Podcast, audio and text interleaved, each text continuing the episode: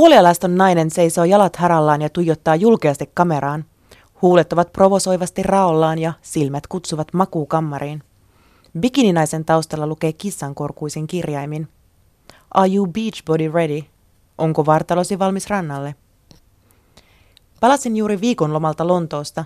Kuusi vuotta Briteissä asuneena tiesin jo entuudestaan, että saarivaltion asujaimistolla on kerrassaan hurmaava tapa kuohahdella milloin mistäkin. Tällä kertaa maa kuohui kyseisestä bikininaisen mainosjulisteesta, jolla Protein World-yhtiö markkinoi laihdutustuotteita.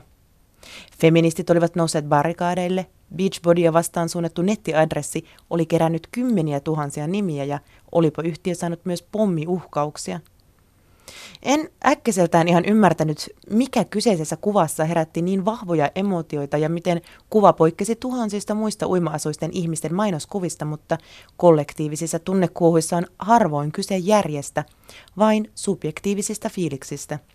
On helppo heittäytyä mukaan ihanaan yhteiseen tunneorgiaan, kun koko kaveri piiri paheksuu samaa mainoskuvaa ja levittää sitä Facebookissa. Pakkohan siinä on olla jotain todella syntistä. Britannia on suurten tunteiden, kuohujen ja mediaskandaalien luvattu maa. Esimerkiksi terveyspanikkeja Briteissä on milloin mistäkin. Muistan ikuisesti, kuinka eräs tabloid-lehti kirjoitti lintuinfluenssasta kannessaan We are all going to die. Kuolemme kaikki. Eräs kummallisimmista ja epärationaalisimmista ilmiöistä saarivaltiossa on kuningasperhe – Britanniassa kohkattiin matkan aikana tietysti myös tulevasta siniverisestä. Prinssi Williamin puoliso Kate oli viimeisillään raskaana. Buckinghamin palatsin edessä päivysti uutiskanavien autoja yötä päivää.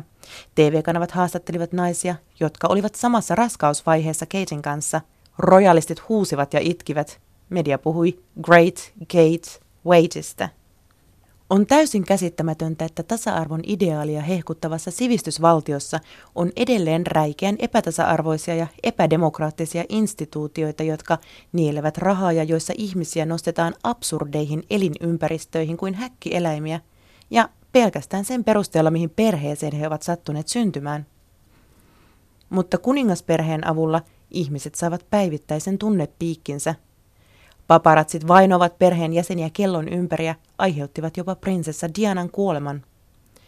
Tabloidit tahkoavat kruunupäillään rahaa ja ihmiset saavat jännitystä ja pakollisia tunnekuohuja elämäänsä. Käytäntö ei mitenkään poikkea esimerkiksi Nepalin tavasta valita vastasyntyneiden tyttölasten joukosta kumari, neitsyt jumalatar, jota rahvas voi palvoa. Nepalilaista tottumusta länsimainen ihminen pitää kuitenkin hieman primitiivisenä – Saman aikaan me kyseenalaistamatta hurraamme ja iloitsemme, kun meille täysin vieraalle pariskunnalle syntyy tytär. Suomessakin media lähtee mukaan järjettömyyteen ja otsikot huutavat, kuinka pikkuprinsessa on saanut nimen.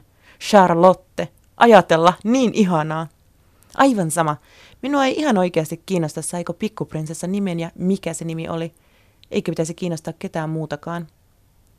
Tällä viikolla Britanniassa on muuten myös parlamenttivaalit, joissa ratkaistaan pitkälti maan tulevaisuus EU:ssa ja mahdollisesti myös koko EUn suunta, mutta ne eivät kiinnosta kuin pientä osaa kansasta.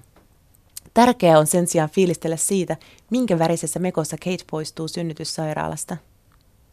Monarkia on jäänne, joka olisi pitänyt lakkauttaa jo ajat sitten. Ihmisistä ei saisi tehdä eläintarhan häkkilintuja pelkästään meidän ahnaan tunneelämämme takia. Charlotte-vauva on varmasti suloinen ja ihana, kuten kaikki muutkin vauvat, mutta yhtä lasta ei saisi nostaa puolijumalan asemaan tyydyttämään meidän kyltymätöntä tirkistelyviettiämme. Järkeäkin voisi käyttää, ei vain tunnetta.